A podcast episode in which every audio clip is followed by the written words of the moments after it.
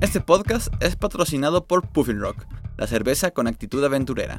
Ya sea para festejar el encadena del proyecto o para compartir historias alrededor de una fogata, Puffin Rock es la chela ideal para esos momentos en la montaña. Próximamente podrás encontrarla en varios muros y tiendas de Puebla y Ciudad de México.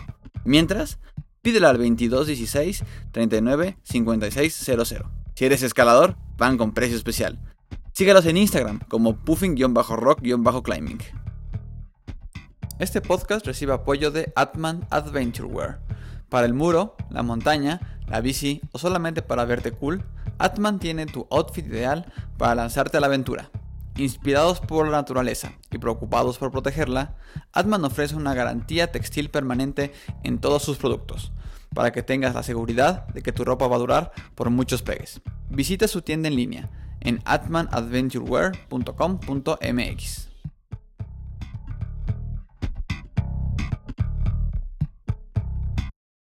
Hola, yo soy Neto y esto es Magnesia.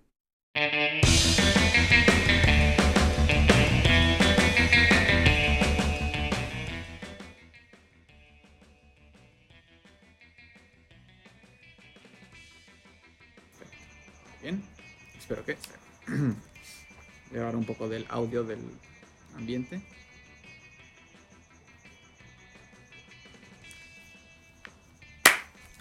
Hola banda, bienvenidos a Magnesia, el podcast de escaladores para todo el mundo.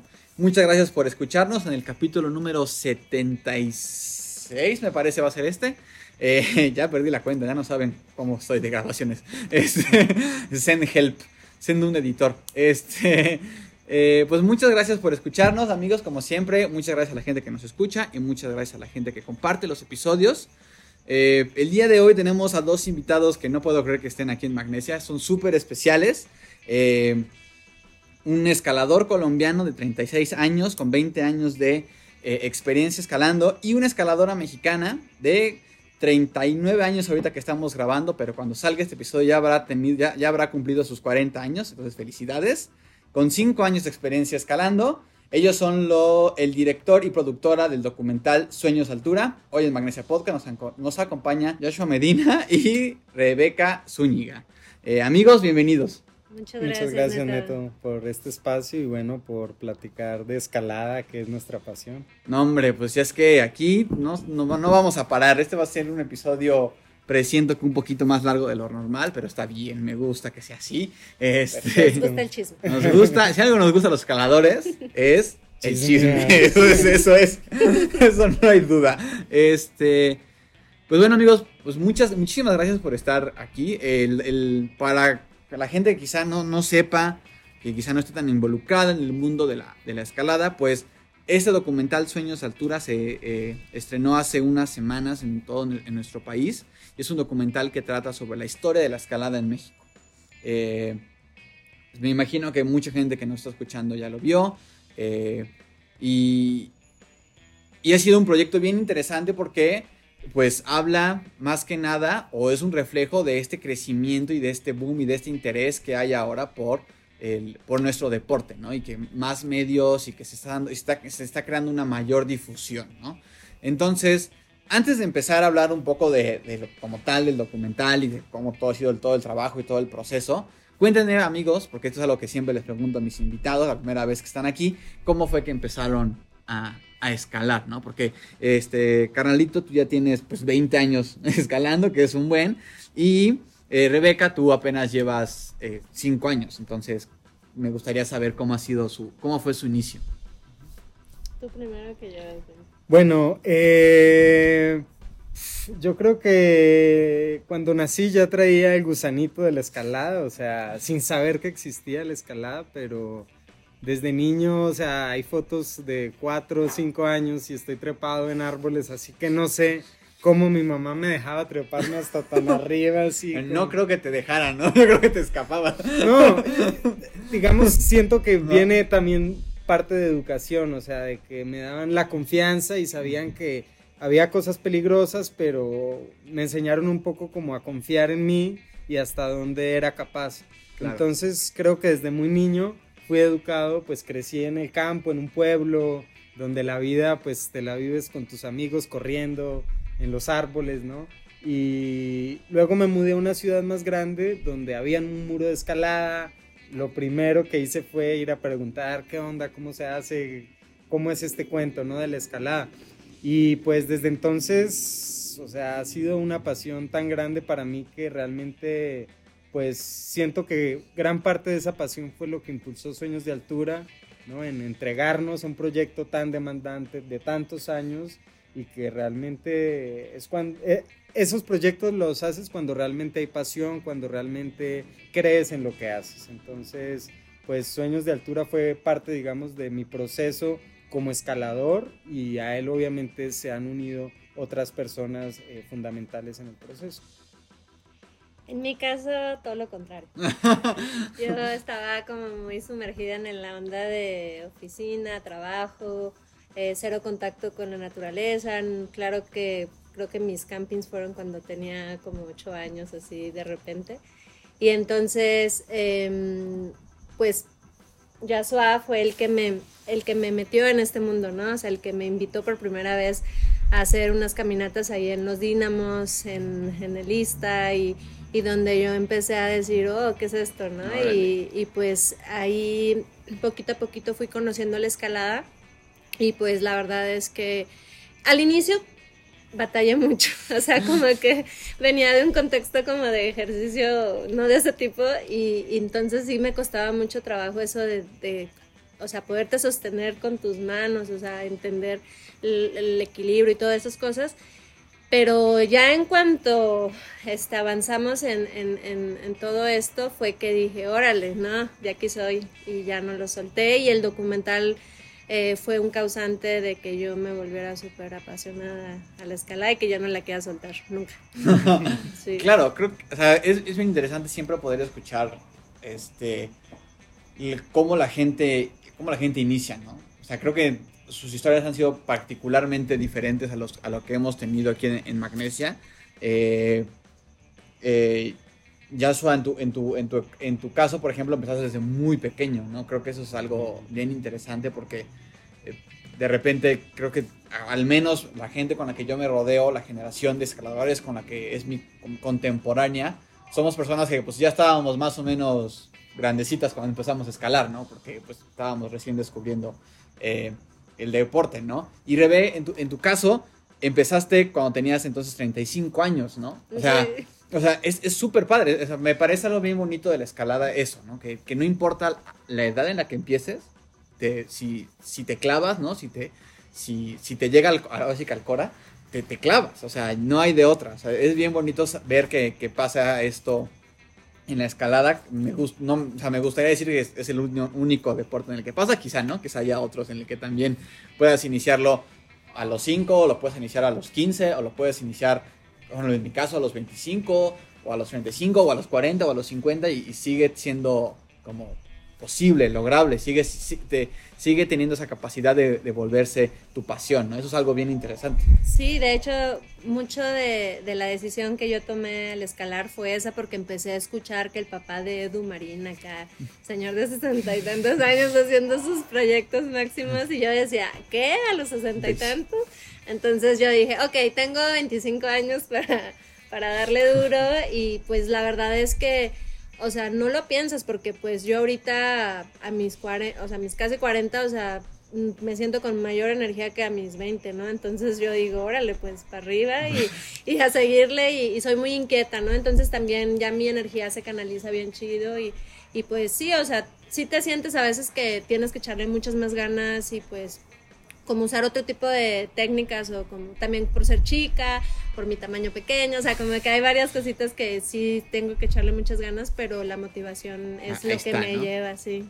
este, justamente uno de mis, de mis primeros compañeros que tuve en, tomando mis cursos de escalada era un, era un señor, ¿no? Era un señor que le mando un saludo, Toño Arias, este, que ya tiene pues, un señor con dos hijas, este, pues, pues señor, ¿no? La verdad no sé, no sé bien, Toño, cuántos años tengas, pero imagino que le debe estar ahorita pegando los 50. Y lo veía escalar y lo veía, a veces lanzarse con más determinación que yo, ¿no? Es como, este hombre no le tiene miedo a la, a la muerte y tiene dos hijas, ¿no? Este está loquísimo. Y, es padre, creo que también eso sirve a nosotros, o a, la, gente que es un poco más joven, como inspiración, es como te, te mueve, es algo, es bien padre como ese, hay esa energía recíproca, ¿no? Porque de repente nosotros, o sea, yo veo a gente más chiquita que yo, o más grande, y ambos me mueven, ¿no? Ambos me, cuando los veo me motivan, como si ellos pueden, pues yo también puedo, ¿no? Yo también tengo esa capacidad. Este, y bueno, ¿cómo fue que... ¿Cómo fue primero, antes de que, me cuenten cómo fue que iniciaron con, con, con iniciar con el documental, cómo fue que se conocieron? Bueno, pero hay un punto que acabas Ajá. de tocar que me gustaría Claro, antes claro, de claro. que nos perdamos y es un tema que es recurrente en Sueños de Altura, ¿no? Ver a distintas generaciones de personas entregadas a la escalada, entregadas totalmente, digo, o sea, que es su principal motor, ¿no?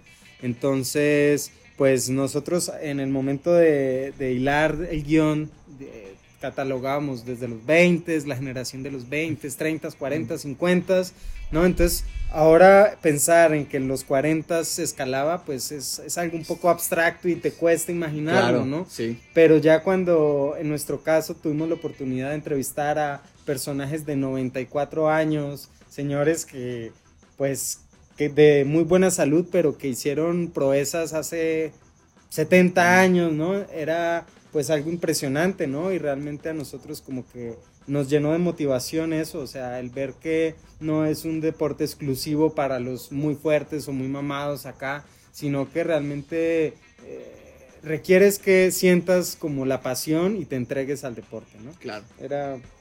No, me parece. No, me- paréntesis. No, pero es, es, es que. Es, es, es- Como dices, creo que es bien sorprendente eso, pensar que, que, que hay tantas generaciones detrás, ¿no? O sea, lo que estamos haciendo ahorita nosotros, si bien es un deporte o como tal, la escalada deportiva es relativamente joven, realmente las raíces de nuestro deporte como en, roca natural, pues sí son, pues como lo dicen, ¿no? Desde los 20, 30, 40, años 40 del siglo pasado. Entonces, eh, sí te vuela la cabeza saber que todavía hay gente que estuvo en esos primeros, como en esas primeras expediciones y en esos primeros momentos de ir descubriendo qué- cuál era la capacidad de la roca, cuál era la capacidad de, de los, de las personas para enfrentarse a estos, a, a estos lugares y a estos, este, pues que eventualmente se convertiría en, en la escalada, ¿no? O sea, sí está... Y de Muy, muy hecho, y interesante. de hecho, pues algo que nos, nos que o teníamos Ajá. la intención de, de abordar, pero realmente, pues como que el documental lo toca muy superficialmente, eh, son escaladas prehispánicas, Órale. porque realmente en nuestra investigación eh, eso fue lo que hallamos, que no solamente se escalaba desde los 20, o sea, casi que a finales de la. Revolución Mexicana, ¿no? Imagínate Pancho Villa acá y un escalador subiendo Peña de Bernal, ¿no? Es algo así que, que si lo pones en contexto está acá bien loco. Pero también encontramos justamente en Bernal vestigios de que se escalaba eh, antes de la llegada de los españoles. Oh. Eh, tuvimos la oportunidad de hablar con un antropólogo y nos mencionaba pues que, que realmente los nómadas siempre eh, iban llegando a un paraje, a una zona y pues hay rocas, hay que trepar buscando comida, buscando animales que cazar y, y, pues fue como algo evolutivo normal, ¿no? De, de- de- de las culturas prehispánicas. Si vivo en un entorno que es pura roca y, y, no, pues tengo que encontrar la forma de, de llegar ahí, ¿no? Claro. Eran sus templos las montañas. Claro. O sea, al final de cuentas se convirtieron en esos espacios especiales que tenían que rendirles culto y ofrendas y pues cómo no acceder a ellos, ¿no? Al final de cuentas Peña de Bernal era como ese símbolo y, y pues sí, este, es bonito pensar que, o sea, en las primeras escaladas en México, o sea, de una onda antes de la conquista, Conquista. está precioso. Y eso es algo que, y además es algo que nos ayuda a, a valorizar mucho justamente esta zona. ¿no? Algo que platicamos mucho aquí es que cuando vamos a una zona de escalada, sea Peña de Bernal, sea Pericos aquí en Puebla, sea El Salto en Monterrey, eh, cualquier lugar que, natural que llegues, eh, tú eres el invitado, ¿no? Realmente estos lugares no nos, no nos pertenecen y le pertenecen a algo mucho más grande que nosotros, ¿no? Y creo que justamente entender ese tipo de cosas y poder, eh, y poder conocer, ¿no? Que estos lugares tienen valor, un, un valor, pues, ancestral, ¿no? Para, para la gente que estuvo cientos y cientos de años antes que nosotros, te ayuda a realmente valorizar este lugar, ¿no? Y, le- y te ayuda a entender que tienes que tenemos un papel importante en, en su en cuidarlos, ¿no? Porque al final eso es Respetarlos. en tratar de hacer el menor impacto posible cuando vamos, etcétera, ¿no? Entonces, e- es, es padre, ¿no? En poder conocer estas raíces y conocer este, estos valores que vienen desde tiempos eh, precolombinos, ¿no? Sí, y que, pues. y que, y que, o sea, te ayudan a entender estos lugares así como tss, de otra manera, ¿no? Y, y- y no solamente entender conceptualmente, sino vivencialmente. Eh, bueno, yo antes de todo el rollo del cine y la fotografía, estudié geografía. Órale, qué loco. ¿Y por qué? Porque para mí era como un tema importante el poder visitar lugares eh, alejados, montañas, cañones, ¿no? Poder entender la geografía, la topografía y poderme mover en ella, ¿no?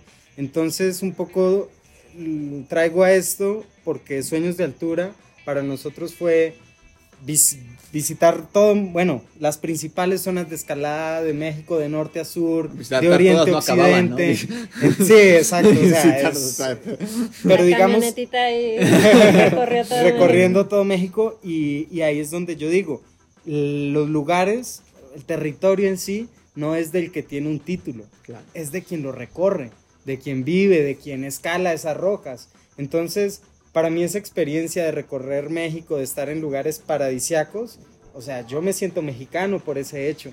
Y sé que muchos mexicanos no han tenido la oportunidad de, visitar esos parajes, esas montañas, esas paredes de roca.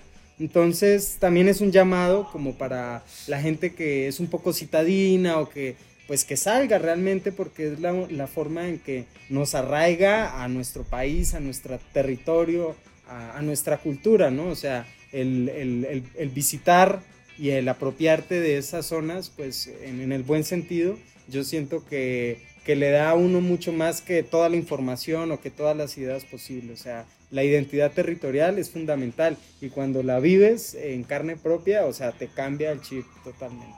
Sí, por supuesto. Y retomando la pregunta que estabas haciendo, fue así que llegó a México a, a estudiar cine. Ah, ok, o sea, llegó a, a México a estudiar cine. Hace Hace como ocho años ya. ocho años, ok. Sí, ocho años. Eh, porque, porque cuando estudié geografía hice un pequeño documental de mi tesis y empecé como con el... La fotografía siempre la había traído desde 14 años, un tío mío fotógrafo.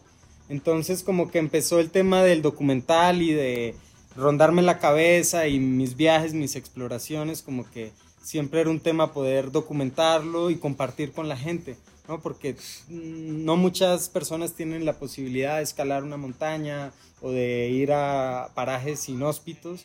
Entonces, pues como que era un tema, me vengo a estudiar cine a México y pues como empaparme del mundo del cine porque pues para mí era abstracto todavía y claro, tenía mi, mi sueño, mi, mi pasión de poder hacer mi primer largometraje en México, ¿no? Y es ahí cuando conozco a Rebeca eh, en Ciudad de México.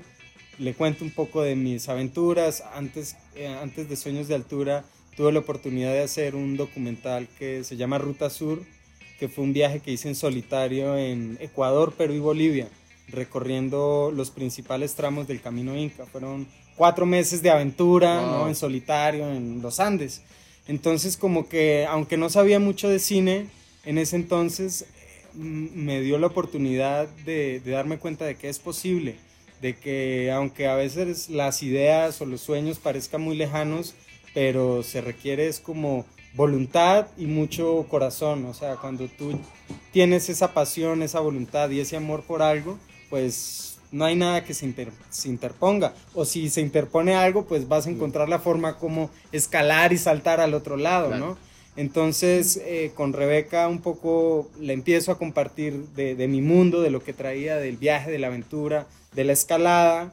Y, y pues también hizo clic de alguna forma Yo con, Con yo los- con el otro mundo. con el otro mundo De de... la administración de la producción. ¿Tú te dedicabas a lo que era o producción No. o no, simplemente ese fue, mi, ese fue mi primer proyecto Ajá. de, este, de, de, digamos, de cine. O sea, yo antes estaba en otra cosa, totalmente, ventas, administración. Pero fue como empezar sin saber, pero ir aprendiendo en el camino, ¿no? Y eso estuvo bien bonito porque hablando de los obstáculos, de las dificultades, o sea, todos los días era una diferente, ¿no? Día tras día había una, una situación que arreglar, que, que entender, o sea, que avanzar, entonces estuvo muy, muy, o sea, el proceso fue muy intenso porque vivíamos, respirábamos, todo era sueños del altura. O sea, durante cinco años, o sea, estuvo todo, se ha metido mucho en nuestras vidas. Totalmente, y realmente fue como una adaptarnos a lo que pedía el documental, ¿no? O sea, eh, estamos trabajando en Ciudad de México en algunas producciones con otros, otras productoras, amigos del medio, y pues siempre hay un equipo grande, ¿no? Que el, asistente de esto, el otro, el camarógrafo, el director, y en este caso pues éramos viajando por México y era la productora que también hacía sonido, el director que hacía cámara y entre, entre los dos entrevistábamos, la gestión, viajar a donde estuviera el personaje, allá íbamos, o sea, eh, fuimos dos veces a Estados Unidos a entrevistar personajes que ya no, no, nunca regresaron.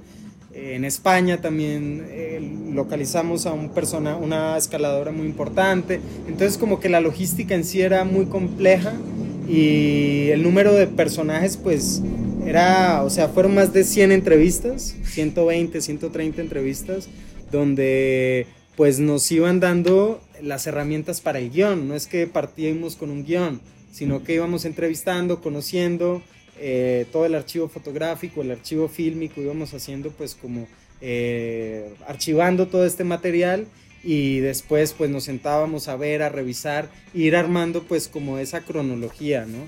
Porque Sueños de Altura eh, lo que buscaba era cómo la escalada ha evolucionado en México y obviamente siempre han habido los líderes, ¿no? Que son los que han llevado pues la vanguardia, ¿no?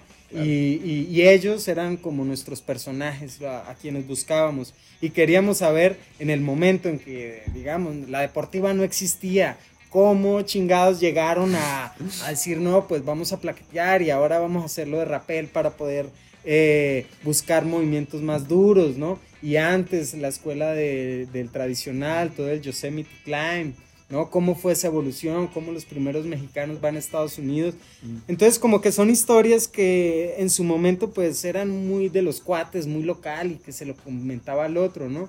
Pero ya que el deporte ha crecido a una magnitud tal, pues es parte de nuestra identidad como escaladores. El niño que llega hoy a, a una sala de escalada, a un gimnasio, pues como que ve presas, ve un poco de agarres, abstracto y se hace una idea de su mundo, su mundo, su escalada. Pero realmente cuando tienes la oportunidad de ver la escalada, el mundo de la escalada en México en retrospectiva de 100 años, créeme, créeme que te cambia la perspectiva. Y así fue como nosotros ahora vivimos en el salto.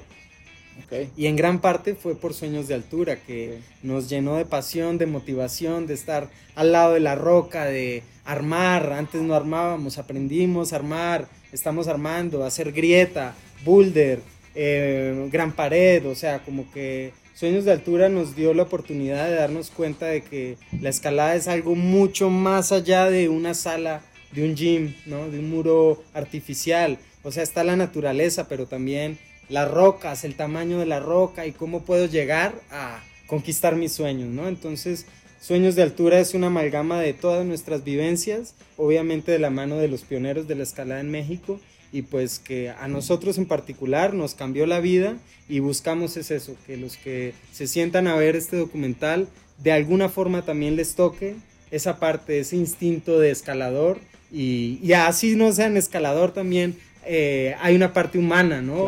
Porque pues inevitablemente todos tenemos como esas cualidades y defectos, entonces eh, es una perspectiva desde la escalada para la humanidad en sí, ¿no? Estoy así, miren. Estoy, yo también me estoy, yo me quedé así, miren. Este, ya no voy a decir nada porque voy a quedar como un estúpido. es, no, es que, o sea, creo que mencionas algo de todas las cosas que has mencionado ahorita. Mencionaste algo que es bien importante y es este proceso de documentar, ¿no? O sea, como de, de justamente tener esta, este interés por de alguna manera escribir o de alguna manera guardar o documentar esta historia, ¿no? Que creo que sí era efectivamente, creo que era lo que se hacía falta en, la escalada en México, ¿no? Hablamos mucho acerca de que estamos viviendo una evolución y, una, y un boom en la escalada. Y sobre todo en nuestro país quizá, estamos, está creciendo la escalada mucho y es algo súper chido, pero es bien importante poder mirar hacia atrás y entender de, dónde viene todo esto, ¿no? Que no son agarres de plástico que, que nacieron en un muro artificial, sino que hay un, hay, todo un trasfondo y hay toda una historia detrás de, esos agarres de plástico, ¿no?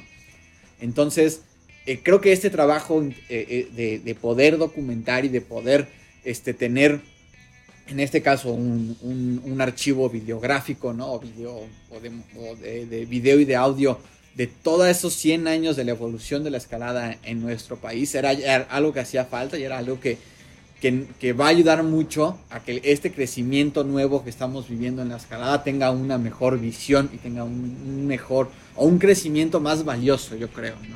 La gente que está empezando a escalar lo va a ver y va a entender muchas cosas que, pues, que quizá nosotros cuando iniciamos no entendíamos, ¿no? Y que, y que ahora podemos experimentar y verlo de otra manera. Creo que eso es algo bien, una cosa muy valiosa que hicieron, ¿no? Y algo que ahorita que, hablaba, que, me platicabas, que es un proyecto de cinco años, ¿no? Es como, me recuerda un poco a, pues a estos proyectos en Roca que de repente a la gente le lleva seis años, siete años o muchísimo tiempo poder estar trabajando y trabajando hasta que salen, ¿no? Este, y, y, me, dio la curiosidad saber qué tan, desde el primer, desde, la, desde, el que dijeron, desde el día que dijeron vamos a empezar hasta que hasta que acabaron con el último archivo final, final, último final, corregido.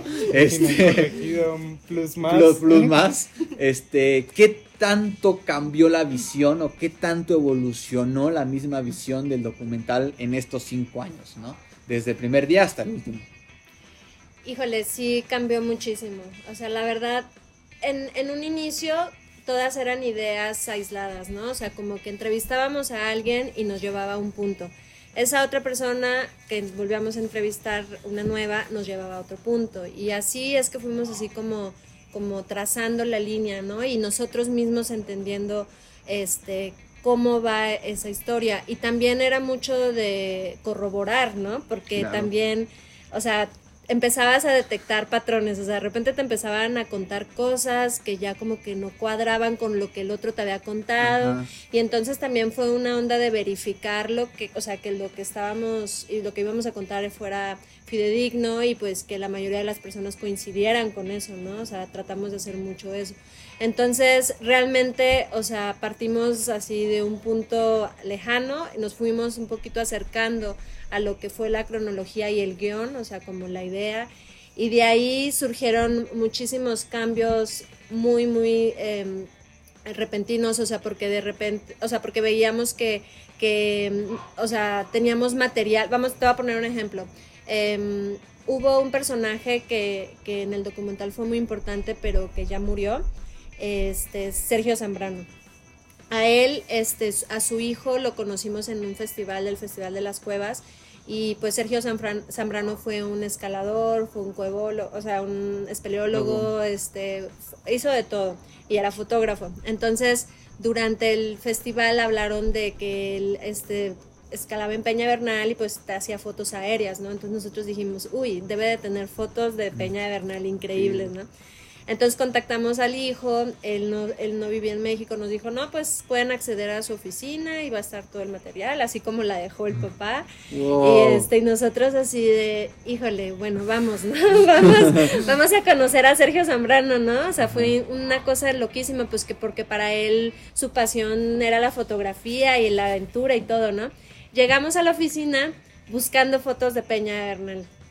Entonces eh, empezamos a encontrar sus, sus este, negativos y, de repente vemos una foto que ya habíamos visto antes que era del primer ascenso al capitán por mexicanos. Y oh. nosotros así sacamos el, negativo y digo, le digo, Yasua, ¿esta no es esta foto de las...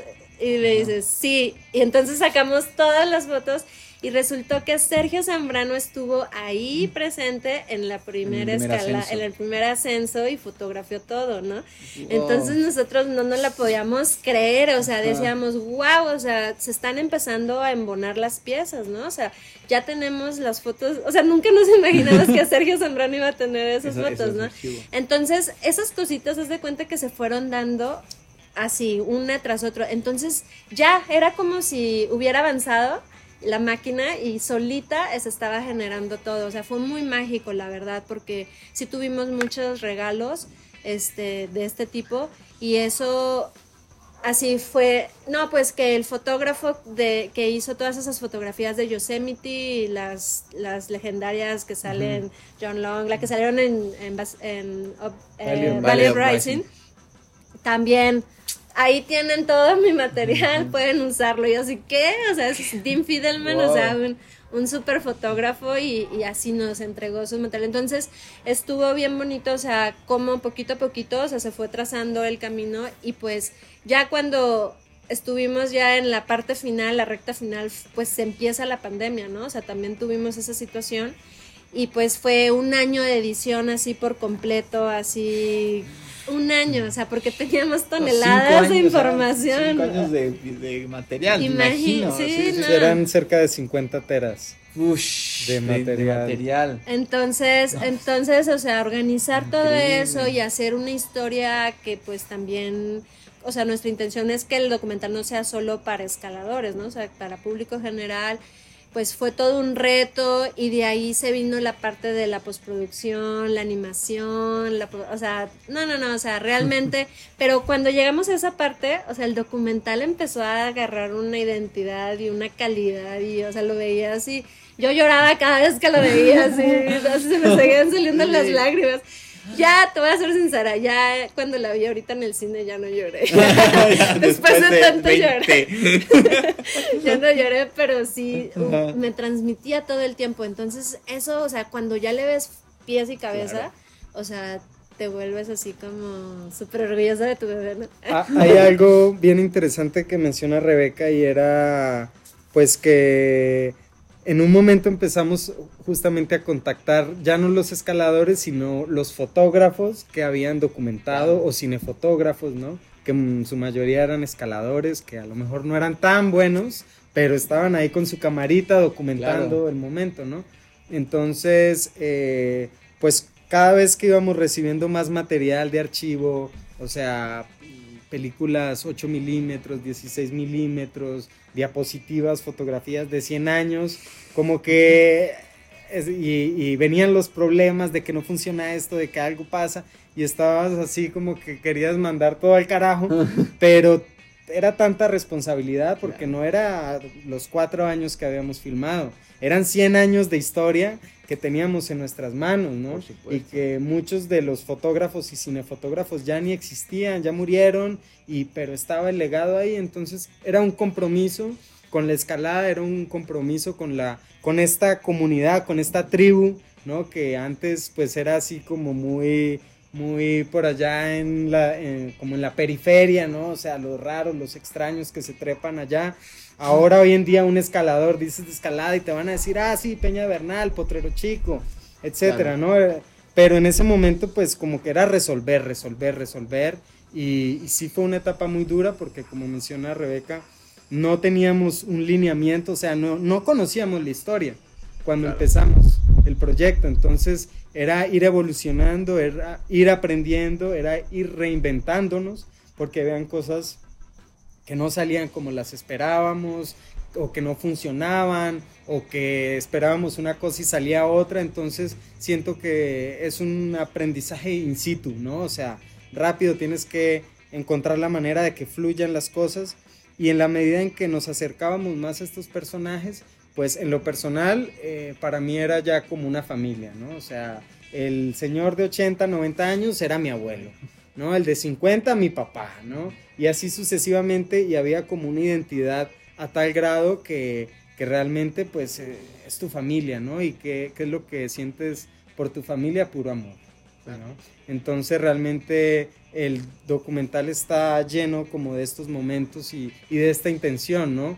De que es un deporte al aire libre, de que trata de romper los límites, de, que, de ir más lejos, más alto, pero ante todo es, es, es, esa búsqueda en comunidad, en equipo, en grupo y, de cómo nos entendemos entre seres humanos. ¿no?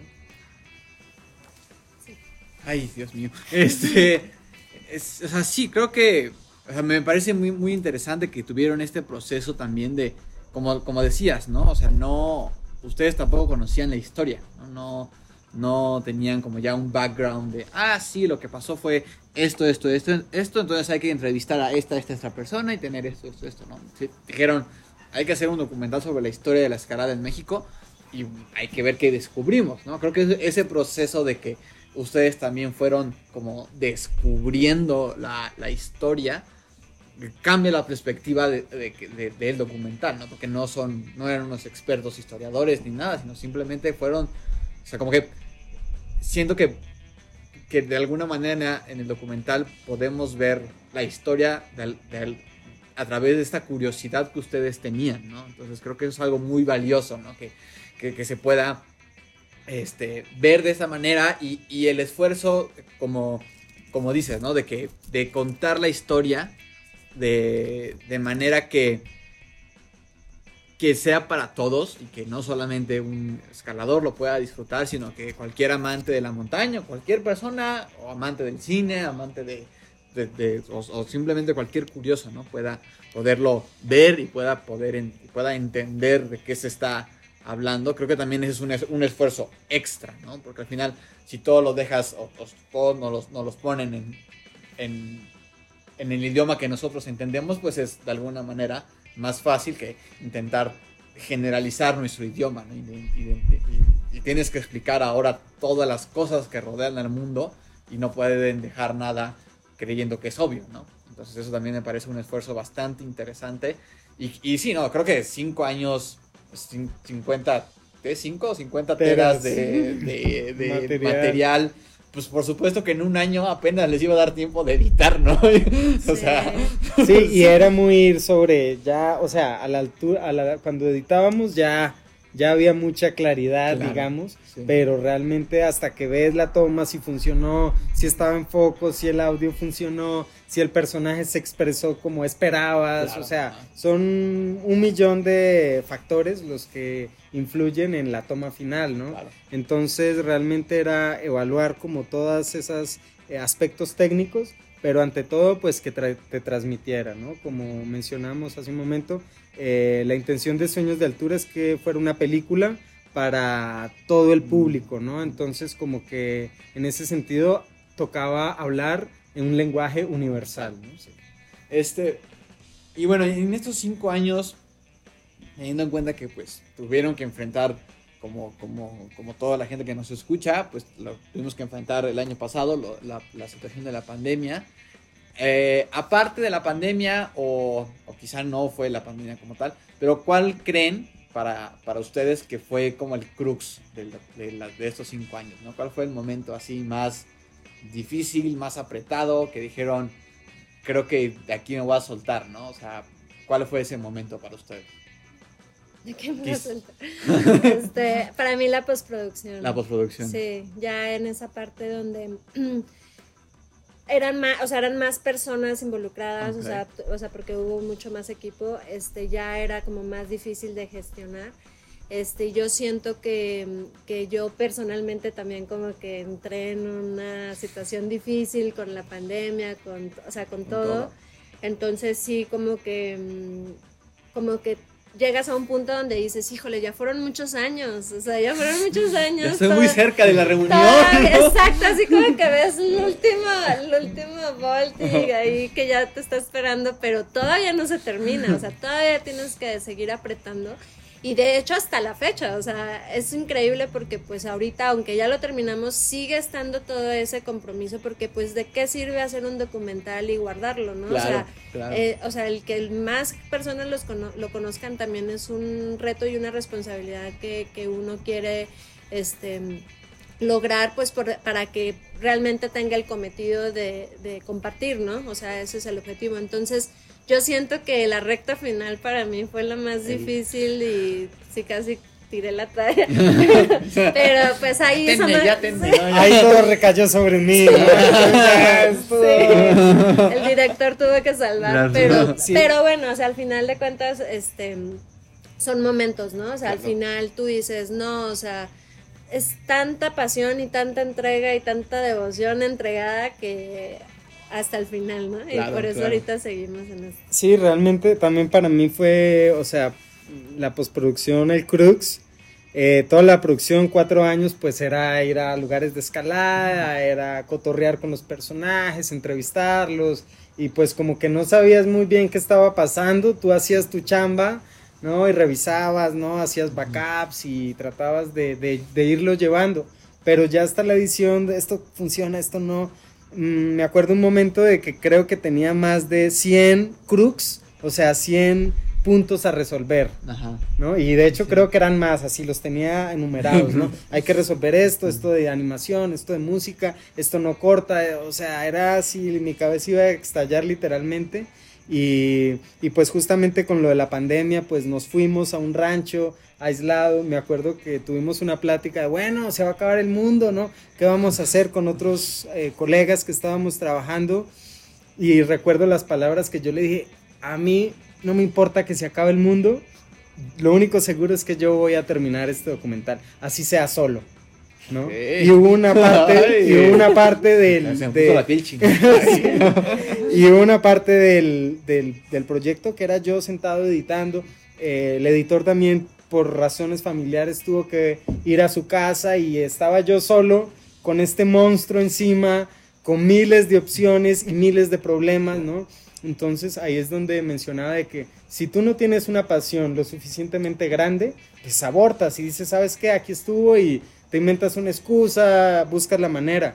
Pero en ese momento no era opción, ¿no? Entonces era a muerte. Resolvías en tus sueños. No, Soñaba con la yo, edición. yo de repente me levantaba y le decía a Rebeca, ya sé con qué voy a cortar esta toma. O sea, en, en- en mis sueños editaba. O sea, era, es una cosa que hasta, hasta esas películas de thriller psicológico, Ajá, de- claro. o sea, los entendí perfectamente así, o sea, porque está todo en tu cabeza y empieza tu cabeza a jugar con toda esa información y, y empiezas a alucinar literalmente, ¿no?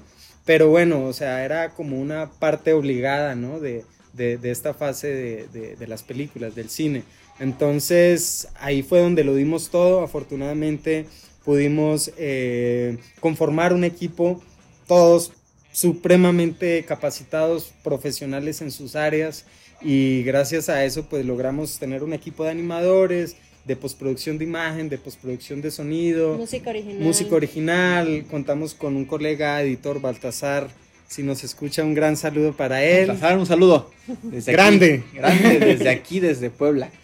Y, y bueno, o sea, realmente como que siempre fue un proyecto, como era mil personas, te pueden decir mil cosas distintas.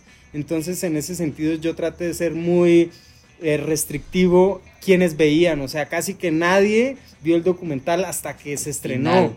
¿Por qué? Porque yo decía, ah, es que si le pregunto, oye, ¿cómo lo ves? En ese momento, yo siento que nadie sabía mejor cómo estaba el pedo que yo. Claro. Entonces, para mí era no, o sea, empezar a bloquear, bloquear, bloquear, porque siempre va a haber alguien que te va a decir, no, falta esto, esto no está tan chido. Y si te dejas eh, contaminar por esas ideas, pues vas a abortar y vas a decir, no, no tengo la calidad, no tengo los recursos, no hay forma, ¿no? Pero siento que es algo importante cuando tú estás 100% comprometido, entiendes tu tema y, y estás ahí, pues date, ¿no? O sea, hazlo lo mejor que puedas y ten fe en ti, ¿no? Claro. En, en lo que sabes y en lo que puedes hacer. Claro. Entonces siento que dentro de las fases de sueños de altura, pues sí, eh, la postproducción fue un gran crux, pero gracias a toda esa entrega de meses enteros ahí de estar todos. quemándote de las pestañas, la cabeza, todo, pues dio, dio, dio frutos, ¿no? Entonces, pues eh, recientemente tuvimos la premiere en, en- en Ciudad de México y para mí así fue como lo más grande ver al público de pie aplaudiendo, o sea, como que era algo que yo no me esperaba, ¿no? Como ese, ese Ajá, ese recibimiento, recibimiento. esa, o sea, realmente se sentía que valoraban pues la película, ¿no? Y, y, es algo que queda como un legado pues para, para la comunidad, ¿no? Entonces, wow. Wow, wow, es que, y justamente creo que como, como decíamos, esta como, como analogía, ¿no? De estos proyectos en roca que, que, de repente llevan años y que, y que, la gente se clava y que vemos de repente en otros documentales, ¿no? Que a, tal escalador X, el escalador súper famoso, que neta se clava al, al punto de, de, esto, ¿no? De soñar en la ruta y de que ya tiene memorizado todos los movimientos y que se, y que, y vemos cómo se vuelve su, su pasión y cómo se vuelve su mundo ese proyecto, esa ruta, ese muro, ese bloque, ¿no? Y es, o sea, como que quizá a nosotros mortales que todavía no llegamos, llegábamos a esos este, este, este niveles de, de, escalada, pues como que nos cuesta trabajo imaginar eh, clavarte así, ¿no? Pero ustedes ya vivieron eso, ¿no? Quizá no fue, un no, no fue una ruta o no fue un bloque, pero fue un proyecto, este, a mi parecer, mucho más grande, ¿no? Tener esa este responsable, como decías, desde la responsabilidad de cuidar esa información y ese contenido y ese, esas historias que mucha gente simplemente se las dio porque, porque aman también la, la, escalada, ¿no? Hasta pues todo el trabajo de grabar, de viajar y toda la chamba de postproducción en un año pues súper complejo para todo mundo, ¿no? Pues, o sea, me imagino que ver, ver el estreno fue como así, ponerla, poner la, la reunión y ya, ahorita ya nada más están limpiando la ruta, ¿no? ya nada más están rapeleando, quitando las cintas, este, porque pues como dicen, ¿no? También es una chamba, es una chambota ir viajando de ciudad en ciudad, como me han contado, ir haciendo eventos, ir conectando con la gente, ¿no? Está súper chido, está muy, muy chido. Y, pero ya es como el regalo. Ya es como el, ah, pero, pero como dicen, como justamente decías, Rebeca, ¿no? O sea, no, o sea, hacerlo, o sea, bien lo pueden haber hecho y, dejarlo para ustedes, ¿no? Y, tener este interés por que más gente lo conozca, tener el interés de venir a este podcast y platicar para que más gente pueda o tenga esta, esta interés por verlo, pues también es, también es chamba, ¿no? De alguna u otra manera, aunque no la estamos pasando muy bien, ¿no? Pero también es chamba, ¿no? Este, entonces, pues eso me parece algo, este, o sea, como tener esta, este paralelo entre el proyecto y un proyecto de roca, pues, o sea, ya, ustedes ya más o menos vieron lo que se siente, ¿no? Lo que ha sentido estos super escaladores cuando los vemos también batallar ahí en los B15 y B y, y este 15C y así, ¿no? Este... Y, y otro punto también que a mí se me hace como bien importante es que este, o sea, que Sueños de Altura fomente nuevos proyectos de cine de montaña, ¿no? O sea, porque eh, nos dábamos cuenta, pues, por decir, hablando de recursos, o sea, que sí en México todavía existe como eh, duda o como, como estamos acostumbrados a lo mejor a, ver o, a o que haya producción de cortometrajes, o sea, proyectos más, más este, sencillos, cuando ya hablamos de largometraje y hablamos, o sea, de este tipo de proyectos, o sea, se requieren otras cantidades de presupuesto y pues tocar puertas y que, o sea, que crean el proyecto es, es algo difícil y de hecho yo quisiera agradecer, también mando saludos, este, a Alta Vertical, este, que con Petzel y la Esportiva, o sea, creyeron desde el inicio en el proyecto y dijeron, creemos que en México hace falta cine de montaña, ¿no? O sea, y eso para mí se me hace como algo muy importante que ojalá a partir de este proyecto puedan existir nuevos eh, largometrajes documentales de aventura y que las marcas se interesen en, más en, apoyar y en patrocinar porque es crucial. O sea, o sea, realmente nosotros no logramos cubrir el, el 100% del presupuesto y mucho fue, o sea, es por eso también el buscar recursos y todo porque, o sea, no cubrimos el 100%, pero, o sea, esperamos que en un futuro las marcas lo tomen así con, con, esa, con esa entrega también, ¿no? De, pues, somos todos parte, o sea, tanto la parte comercial como la parte de los atletas, como el público, como toda la comunidad, ¿no? Sí, indudablemente yo siento que, que esto es como un granito de arena que, que cae y se va a ir haciendo la bola de nieve, ¿no? Donde cada vez va a ser mayor número de escaladores, más zonas de escalada, más gimnasios de escalada, más marcas, ¿no? O las marcas pues que crezcan así cada vez más. Entonces yo siento que pues que es importante que ese engranaje se mantenga, ¿no? Que los apoyos, tanto para atletas como para realizadores, pues de contenido de aventura en general, pues sean apoyados, que, se tome en cuenta pues el cine mexicano, que también eh, puede tener muy buena calidad y, que realmente vale la pena apoyar, ¿no? Eh, yo, yo también creo en que en México en particular, pues hay también una escuela de cine muy grande, hay un movimiento cinematográfico que pues que no sé si es por miedo o por falta de presupuesto o qué, pero pues el cine de montaña ha estado ahí como, como que parado un poco, entonces pues sí es un llamado también para los realizadores que se interesen, como dice Rebeca, pues eh, Sueños de Altura en cierta forma busca ser un parteaguas que plantea en, aspectos generales lo que ha sido la historia de la escalada, pero también deja muchas, por decirlo así, como temas eh, potenciales para trabajar, de personajes, de zonas, o sea, hay personajes que con solo el personaje se podría hacer una película, ¿no? Eh, ya hablamos de 100 personajes en sueños de altura, entonces temas hay montones. Eh, México está impresionante con la cantidad de roca, de escalada, de montañas que hay, de aventuras que hay, de atletas. Entonces, pues realmente sí es como hay mucho potencial, requieres que más banditas se lance y crean esto. Claro. Sí, porque al final, como, como lo mencionan, creo que es, es difícil para un, realizador este, independiente, ¿no? Decir, pues yo pongo, yo ya ahorré cinco años y ahora lo pongo y pues, o sea, e, es, bien complejo, ¿no? No, no es fácil y, sin, y sin duda, ¿no? Que, las marcas, que las empresas tengan esta confianza, ¿no? Porque, o sea, más que fe, yo creo que es como confianza en el, en el trabajo de los realizadores, pues es bien importante, porque al final ayuda muchísimo. Al final, ah, creo que al fin, el más dinero o más recursos simplemente hacen, dan mayor calidad a la parte quizá, por así decirlo, como este, estética o de la calidad del audio o de la posibilidad de las de la cantidad de contenido que se puede, pero al final como el corazón y el, y, el verdadero valor y, y, la pasión que tienen ustedes, pues eso pues no se compra y no hay dinero que lo pueda poner, ¿no? Entonces,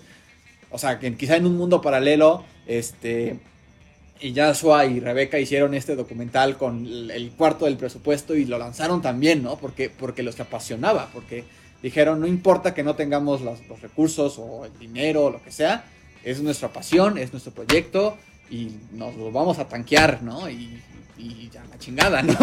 Literal, así fue. ¿no? Entonces, qué bueno que tuvieron el apoyo de, algunas marcas y, y que, como dices, es justamente más que un granito, lo veo yo como una semillita, ¿no? Una semillota, porque es un documental.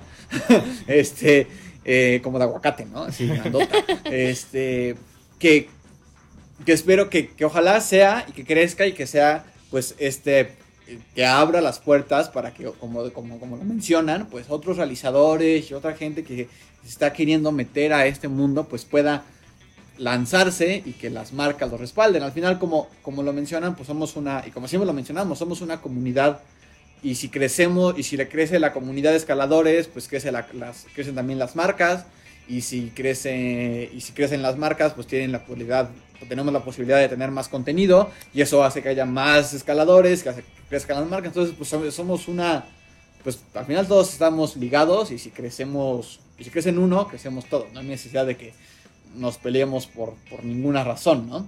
Como la ola en el Estadio Azteca. Ándale, como la ola en el Estadio Azteca. es correcto.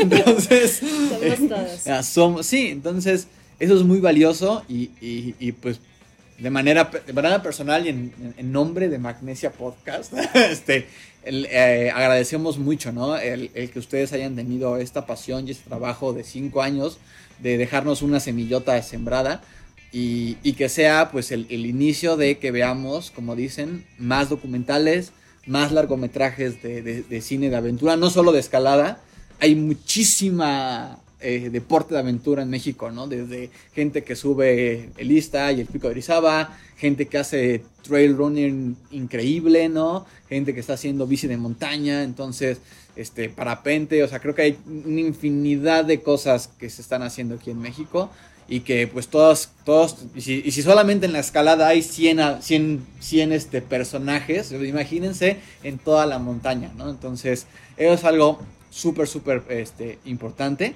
Y pues bueno amigos, para ir cerrando con el capítulo, ¿qué recomendación, así, una recomendación súper valiosa que le pudieran dar a una persona que como ustedes se está queriendo lanzar a quiero hacer también un proyecto similar, ¿no? Ya sea un documental, ya sea un canal en YouTube, ya sea pues este otro podcast, ¿no? O sea, ¿qué, consejo le darían a alguien que, se quiere también lanzar a este mundo de quiero contar una historia? Em, te voy a contar de manera personal. Eh, yo siempre, cuando empezamos este documental, yo siempre pensaba que teníamos que tener un guion, o sea, todo así como bien escrito, vamos a hacer esto y en este momento y todo. Y ya es de la otra escuela donde él decía que todo salga espontáneo, natural, las cosas se van dando, ¿no?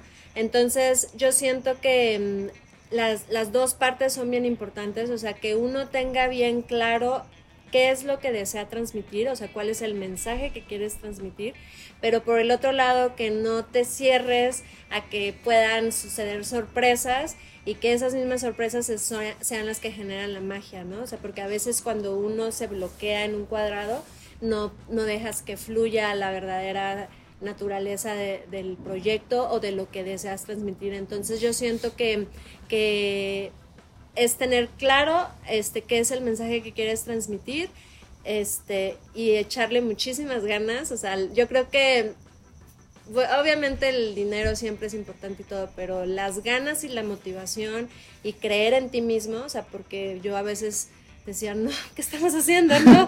Y él, y, y Yasuo nunca dejó de creer, ¿no? Y yo le agradezco muchísimo que él siempre dijo, sí se puede, no importa que sea chiquito, no importa que no salga, pero lo vamos a hacer. Entonces, que no pierdas esa motivación y ese, y ese cariño es, es yo creo que lo, lo más importante, ¿no? O sea, para mí yo, yo, yo daría esos consejos. Perfecto. Bueno, es buena beta, beta. Importantísimo. ¿eh?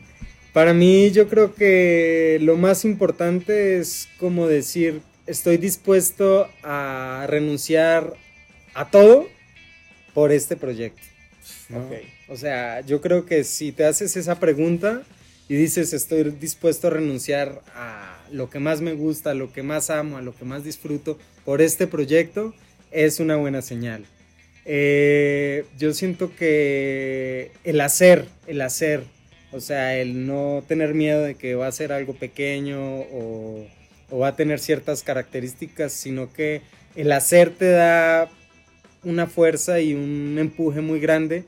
Menciono esto porque hubo imágenes, hubo tomas que yo realicé para el documental, que la, o sea, era una toma, un beauty shot, o sea, no sabía mm. qué, qué, iba a pasar con esa imagen y al final terminaba insertándose en una parte que hacía falta de esa pieza, ¿no?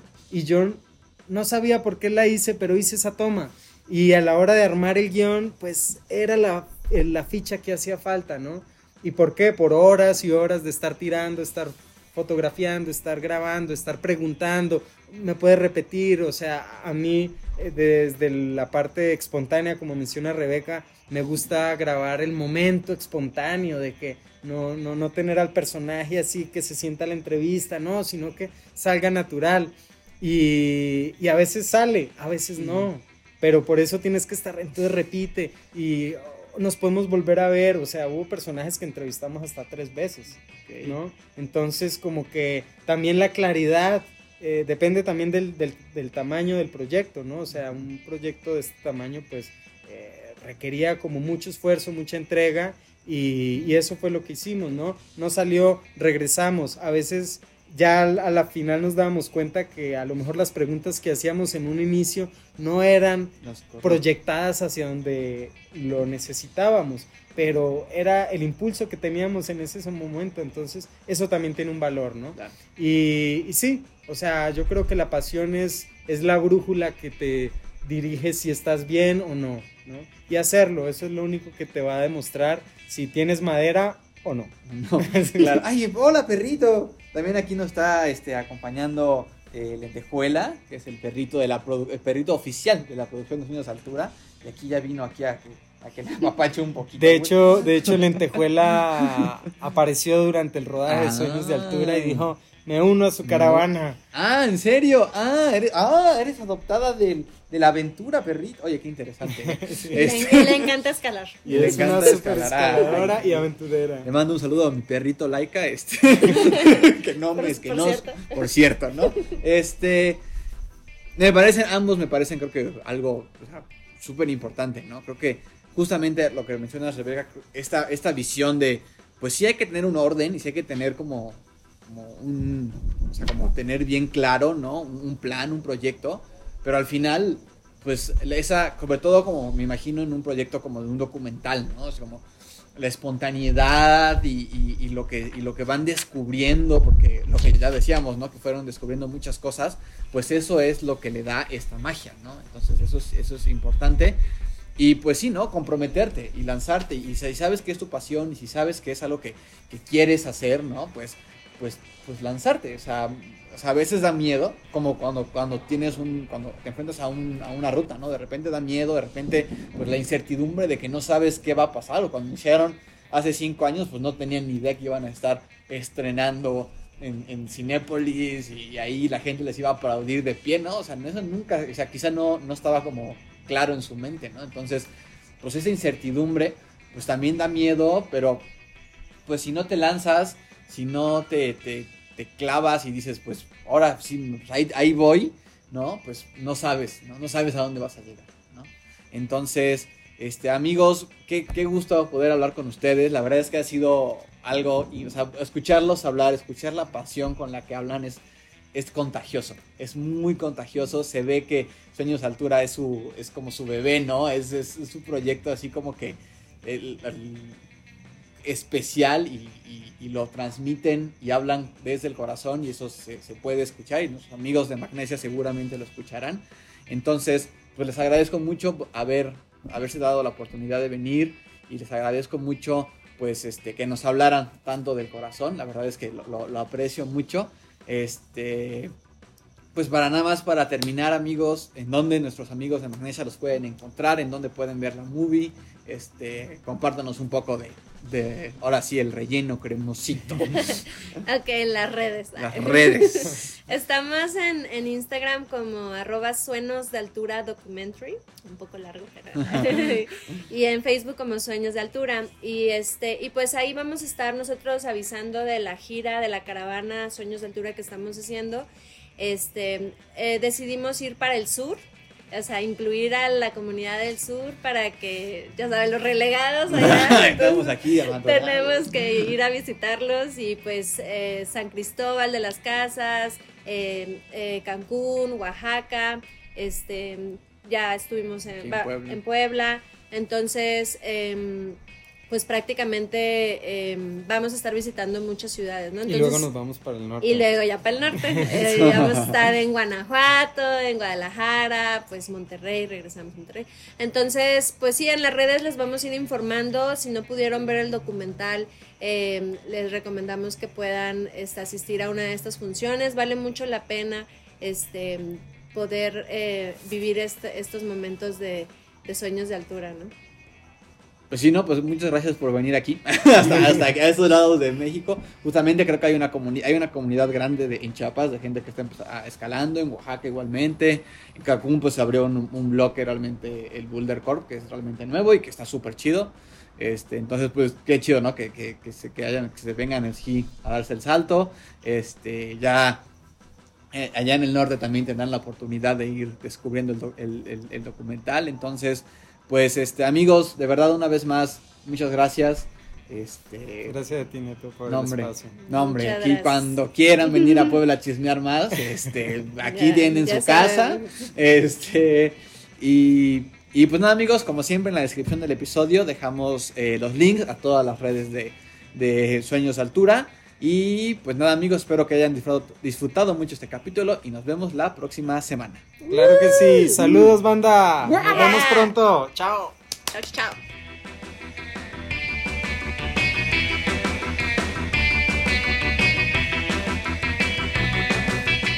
Hola banda, muchas gracias por escucharnos en el capítulo número 76 y muchísimas gracias a nuestros amigos de Sueños de Altura, a Joshua y a Rebeca por, por acompañarnos y por compartirnos esta increíble pasión que tienen por, por, por este documental y por este proyecto en general. Eh, poder platicar con ellos y poder platicar este, no solamente sobre el, documental, pero en general sobre la, la, escalada, ¿no? Fuera de cámara, bueno, fuera de micrófonos, mejor dicho. Eh, eh, fue muy valioso, yo lo agradezco muchísimo. Y, espero que a ustedes les haya gustado mucho. Escríbanos en los comentarios de, Instagram y escríbanos por mensaje qué, qué les pareció. Eh, si ya vieron el documental, pues qué les pareció, qué, qué sintieron, qué pensaron, ¿no? Acerca de, cómo este, Joshua y Rebeca, pues eh, plasmaron lo que es la historia de estos 100 años de escalada en México. Entonces, pues nada amigos, espero que les haya gustado el capítulo. Eh, capítulo un poquillo largo, por lo que ya no los entretengo más.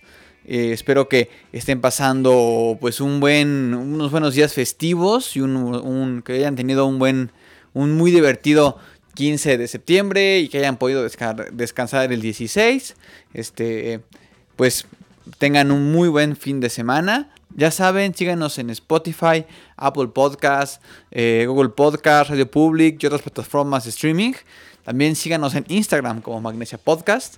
Si les gustó, compartan el capítulo y pueden encontrar más información eh, sobre el episodio en la página que nos aloja en internet anchor.fm diagonal magnesia podcast.